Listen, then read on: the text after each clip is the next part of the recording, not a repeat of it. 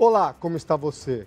O ataque às Torres Gêmeas de Nova York, nos Estados Unidos, completa 20 anos no próximo dia 11 de setembro. A data é um marco histórico do século XXI. Os atentados mudaram as relações internacionais e mudaram também a forma com que o mundo se preocupa com a segurança. Agora, com a saída das tropas americanas do Afeganistão, o Talibã está de volta ao poder e o país está imerso em violência. Para falar sobre esses assuntos, o JR Mundo recebe hoje o professor Rafael Iores, professor de História e Política da Universidade de Denver e também pesquisador do Instituto de Estudos sobre os Estados Unidos. Professor, seja muito bem-vindo ao programa. Muito obrigado, André. É um prazer estar aqui com vocês.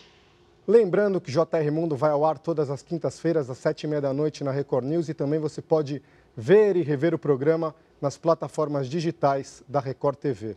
Professor, o que é que deu errado no plano americano de combater o terrorismo lá no Afeganistão?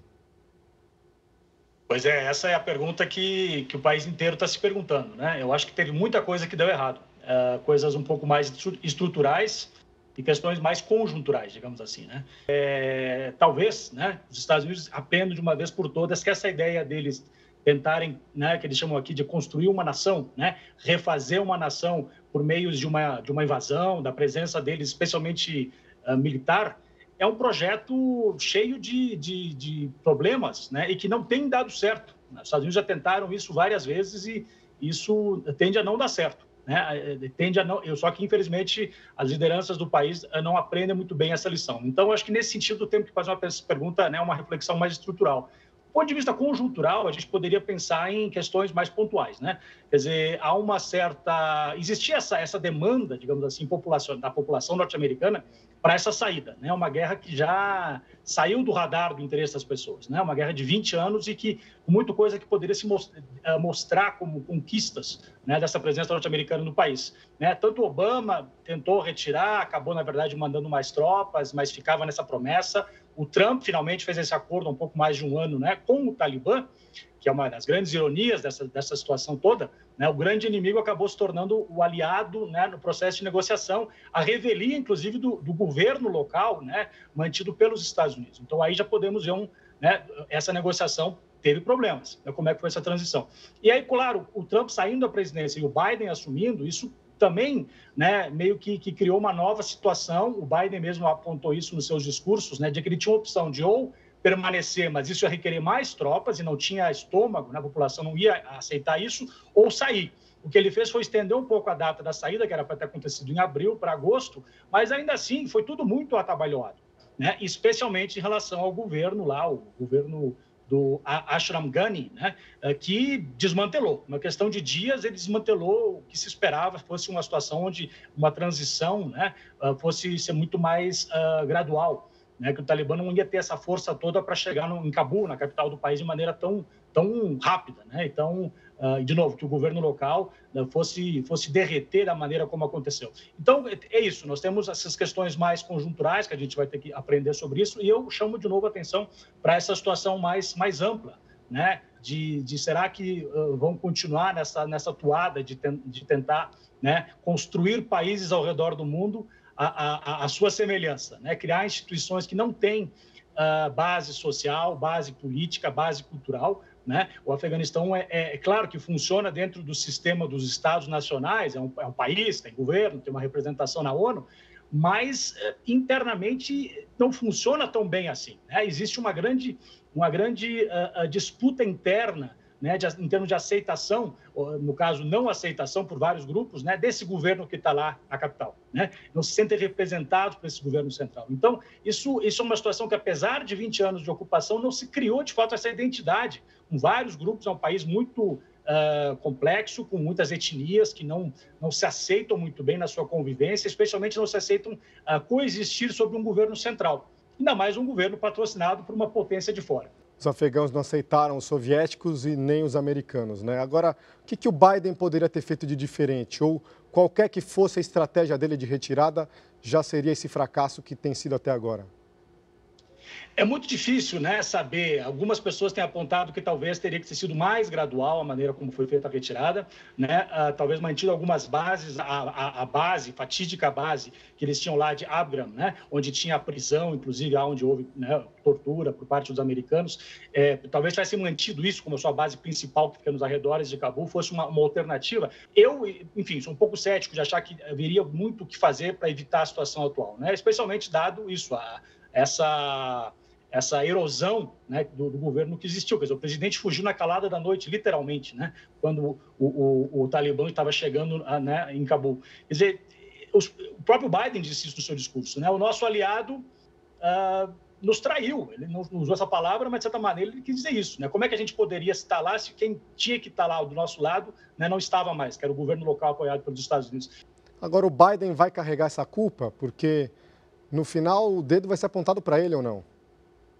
Sem dúvida, sem dúvida, já, está sendo, já está sendo. Uma coisa muito interessante é acompanhar nos últimos dias uma espécie de, não vou dizer consensual, mas uma grande crítica por parte de vários veículos da imprensa, né, uh, televisiva, jornais, sendo muito duros com, com, com, o Biden.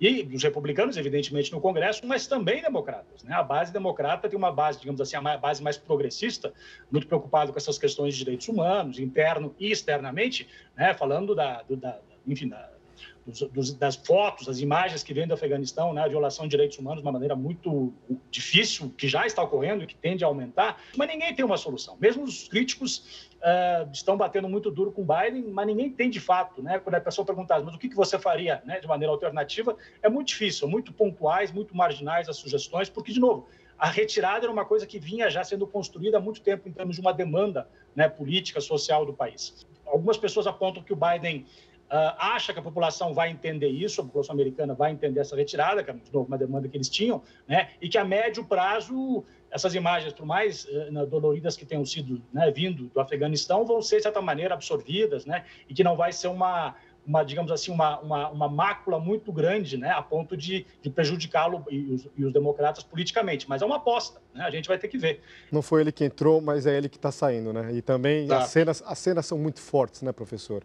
Agora, Sim. O Talibã chega a falar até para a imprensa internacional, para o mundo, para a comunidade internacional, em moderação.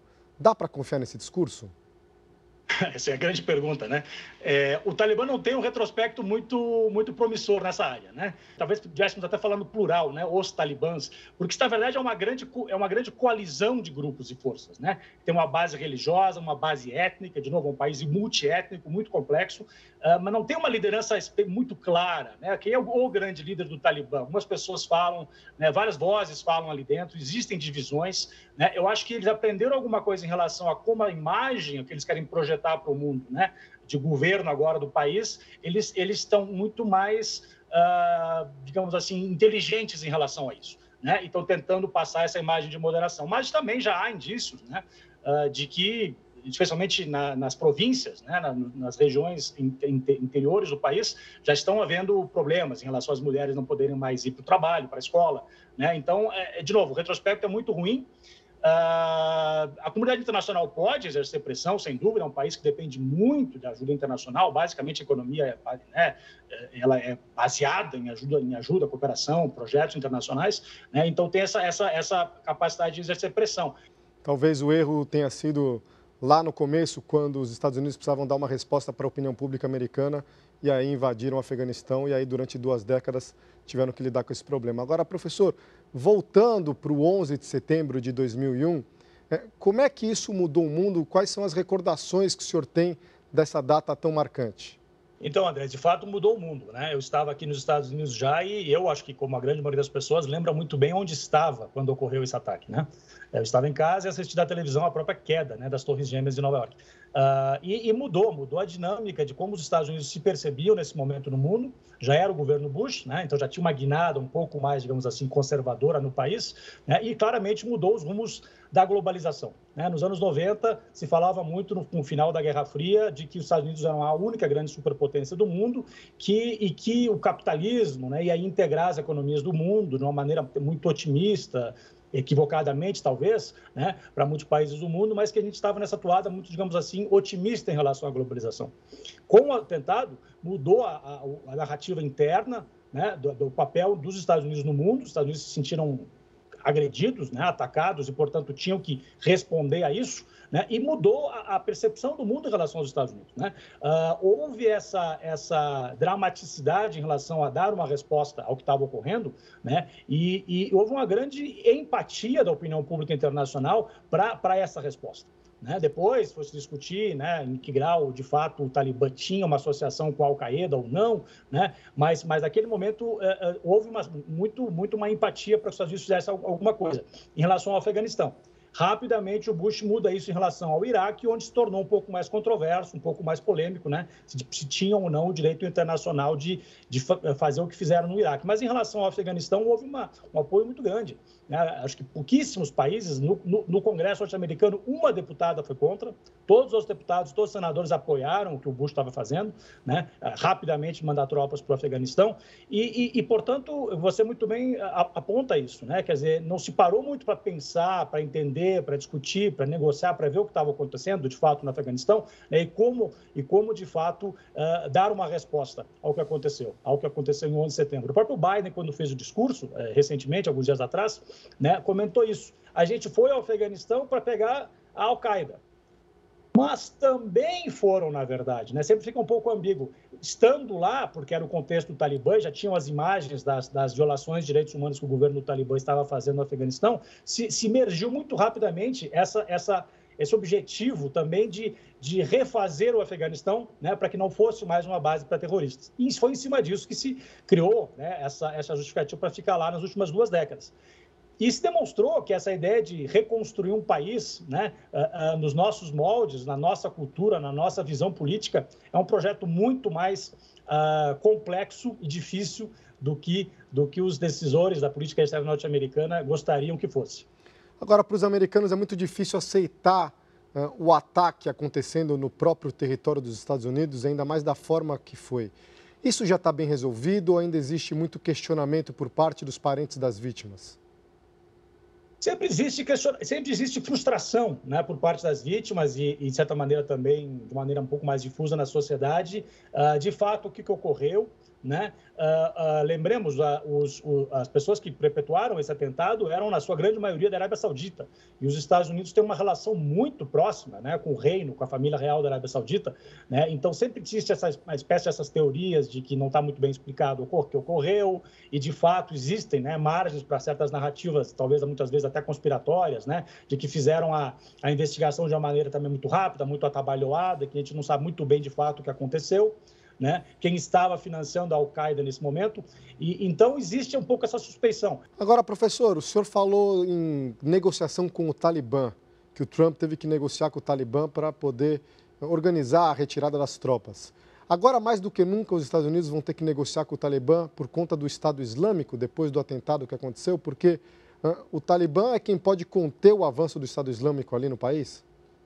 Ocorreu esse, esse, atentado lá ao redor do aeroporto, onde morreram uh, soldados norte-americanos, foi um atentado muito duro, né? então já está ocorrendo uma, uma melhor coordenação de, de informação, né? de inteligência, em relação a, a, a, pessoas suspeitas que podem estar ligados a esse, a esse grupo, que chama-se ISIS-K, né? é o Estado Islâmico K, do, do, do Corazão, né? que é essa região fronteiriça entre o Afeganistão e o Paquistão. Agora, de novo, essas células uh, desses grupos terroristas, elas são muito, exatamente isso, difusas, é, é muito difícil você rastrear e ter muita garantia. Elas podem né, é, se, se, se, se, se, digamos assim, se esvair muito rapidamente depois de cometer o atentado, é muito difícil rastreá-las né, e rapidamente também coordenarem um novo atentado, porque elas são muito descentralizadas. Esses são os grandes desafios da, dessa questão do combate ao terror. Né? E algo que a gente já deveria ter entendido melhor, porque já tem ocorrido de novo né, há mais de duas décadas. Já continua a conversa, professor. O J. Raimundo vai para um rápido intervalo. A gente volta já já. Fique com a gente. O JR Mundo está de volta. Hoje a gente conversa com o professor de História e Política da Universidade de Denver, nos Estados Unidos, Rafael Iores, que fala sobre o 11 de setembro e também sobre o Afeganistão. Professor, a gente viu o ataque de 11 de setembro com dramaticidade. Ninguém imaginava que aquilo pudesse acontecer na vida real. Depois, nos últimos anos, a gente viu na Europa uma outra tática de terrorismo, que é a do lobo solitário, que se infiltra na comunidade, na, na população e provoca os atentados terroristas. A gente pode imaginar esse tipo de situação acontecendo também em solo americano? Sem dúvida, sem dúvida. Uh, é, é, isso, de certa maneira, já ocorre, não necessariamente com grupos ligados né, à, ideologia, à ideologia fundamentalista islâmica. Né? Uh, mas de outras, de outras naturezas existem. Né? Um país onde tem muito problema em relação a atentados internos, né, com outras posições políticas ou, ou, não políticas, muitas vezes, que ocorrem aqui. Existe essa preocupação. Claro, a partir do, do 11 de setembro, né, uh, o país tomou uma enormidade de medidas em relação à, à, questão de segurança. Hoje em dia, você não consegue, por exemplo, né, mais ir para um voo, um avião, sem passar por todo um processo né, uh, que começou aqui, mas que está ao redor do mundo, mas aqui de maneira muito mais intensificada, né, de, de você ter que ser, passar por detectores de metais e, e a situação toda para tentar evitar isso. De alguma maneira, eu acho que quem entende de fato inteligência, né, diz que houve uma, uma, um papel né, de evitar, uh, evitar ataques maiores. Mas já, já existiram, existem, continuam a existir atentados nesse país, né? Não tão grandes, não tão significativos, consequentes como o 11 de setembro, mas, enfim, a preocupação sempre existe. Essa questão do que eles chamam aqui, né, do terrorismo internacional, terrorismo islâmico, que na verdade é uma é, polêmico, né? Até que ponto isso não é uma deturpação da própria, da própria religião do Islã, né? É um uso político uh, de, de, uma religião, né? Para cometer crimes, né? Vamos ser bem claro. Mas eles atuam de uma maneira muito descentralizada. Então, como é que você consegue rastrear isso? Né? E você chama essa imagem do lobo solitário. Né? Em última análise, a pessoa pode ser uma célula né, que está esperando alguma coordenação, ela pode também atuar de maneira uh, uh, própria, né, ver uma situação e, e, e, cometer um atentado. Então, é um grande desafio. Além do que, a própria lógica da defesa, ela se baseia na seguinte, na seguinte premissa. Eu vou apresentar tal grau de, de, de ameaça, de violência contra você, que você vai se render. Porque, em última análise, você não quer morrer. Você vai ter medo de mim e você vai se render. Mas se a pessoa está disposta a se matar para cometer um atentado, a própria lógica do que, que você vai fazer para defender, né, ela, ela, ela é eliminada. A pessoa não, né, essa pessoa que vai cometer um, um, um atentado como esse não está preocupada em perder a sua vida por, por quaisquer razões que, que justifiquem isso para ela. E, portanto, é muito complicado você, você evitar todos os atentados. Né? Uh, então, a preocupação acho que vai aumentar, né? tanto aqui como, evidentemente, no Afeganistão, em outras partes do mundo. Eu pergunto isso porque eu cobri em 2015 os atentados de Paris, no Bataclan e toda a região de Paris, e ali a gente via é, cidadãos que tinham até nacionalidade europeia, que foram muitas vezes treinados em campos de treinamento do Estado Islâmico na Síria e retornaram aos países de origem ou países vizinhos para realizar o atentado. Uh, isso é uma preocupação enorme, porque a gente vê o Estado Islâmico se articulando e ele pode conseguir recrutar extremistas americanos para serem treinados em campos de treinamento no Oriente Médio e depois voltarem para os Estados Unidos? O senhor acredita nisso? Isso já ocorreu, né? Existem americanos, a sua grande maioria, como você falou muito bem, são europeus, né? especialmente a Inglaterra, Alemanha, França, que acabaram indo quando o Estado Islâmico tinha uma base né, territorial na Síria e parte do Iraque até alguns anos atrás. Hoje em dia, essa situação está muito mais minimizada. Né? O Estado Islâmico não está mais tão organizado, não tem essa base territorial para poder, poder recrutar e treinar tantas pessoas assim. Mas já recrutou, já treinou né, pessoas, inclusive de cidadania norte-americana. E, inclusive, não só de origem do, do, Oriente Médio ou de origem islâmica, mas cidadãos americanos que se converteram ou que, que né, se, se uniram a essa causa e que têm tentado fazer. A, a sua grande maioria conseguiram ser rastreados, Lembremos, alguns deles foram, foram mortos por drones nos últimos tempos, né, que foram rastreados, inclusive o, o governo Obama, com toda a sua retórica de direitos humanos, ele foi o presidente que ampliou enfim, os crimes, os assassinatos, as mortes, ou, ou como você quer chamar, né, via drones no Oriente Médio. Uh, e, então, esse rastreamento, esse monitoramento, ele continua, mas, de novo, é um pouco aquela situação de, de, de, de do gato caçando o rato, né? Você sempre está, não, não, quer dizer que você vai garantir tudo, é muito difícil você manter esse grau de, de, de, de, monitoramento né, e de controle. E agora, né, eh, no Afeganistão, se de novo se tornar uma base territorial para esses grupos conseguirem se reorganizar, recrutarem, né, a preocupação é que isso tende a aumentar. Atentados uh, a grande maioria das pessoas que sofrem atentados na, na, na, luta contra o terror, vamos lembrar, estão nos países do Oriente Médio, no Afeganistão, no Iraque, né? Essas são as grandes vítimas. Mas, mas é claro que superpassa o mundo como um todo. No tabuleiro da geopolítica, professor, quando os Estados Unidos retiram as tropas do Afeganistão, a gente já vê aí uma aproximação da China, da Rússia. Muda o que? Os Estados Unidos perdem influência nessa região e agora essas outras potências ganham território? Olha, a primeira leitura eh, eh, nos leva a pensar isso sim. Né? Os Estados Unidos perdem a sua grande base, uh, inclusive física, né, que tinha para ter uma presença na Ásia Central, uma região que, evidentemente, historicamente, uh, teve muito mais influência tanto da Rússia, da, da União Soviética e da Rússia hoje, como da China.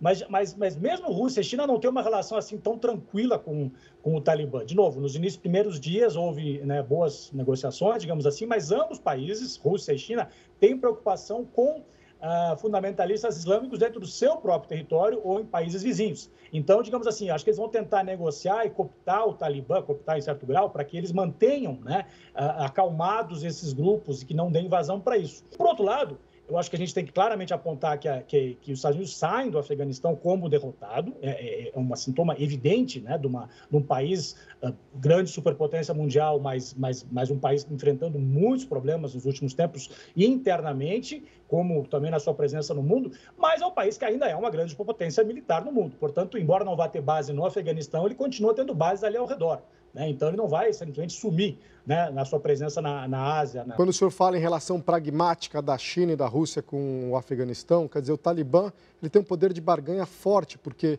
se ele pode controlar a passagem de extremistas para as fronteiras da China e da Rússia, extremistas que incomodam muito, então China e Rússia também podem fechar os olhos para abusos contra direitos das mulheres, direitos civis como um todo e, já fazem isso, né? A, a, a política externa russa e, e, China, elas, elas têm essa, essa essa noção né, de que não vão criticar violações de direitos humanos em outros países para que não nos critiquem as nossas próprias violações. Os Estados Unidos, nesse ponto, é um pouco mais hipócrita, talvez, né, que tende a criticar e também comete abusos, né, uh, tanto na sua política externa quanto na, por exemplo, a situação prisional aqui dentro dos Estados Unidos, onde há violações de direitos humanos. Né, mas ele tem essa, essa narrativa muito mais assertiva no mundo, né, da promoção de direitos humanos e tal, que inclusive é o que a base democrata agora critica o Joe Biden. Dizer, você quer de ser um presidente que programa direitos humanos no mundo e agora está vendo as violações que já estão ocorrendo que tenderão a ocorrer no Afeganistão, está lavando as mãos, está saindo. Né? Mas aí, claro, a gente volta àquela questão: podia ficar, não podia ficar, existia já essa saturação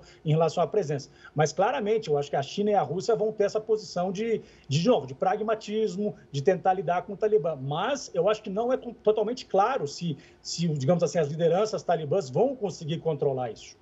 De novo, o Talibã é um, é um, é um é consórcio, né, uma coalizão de grupos, fundamentalmente os Pashtun, a maior etnia do Afeganistão, mas não quer dizer que, que, que vão conseguir né, ter todo mundo alinhado. Não é, de novo, um exército profissional.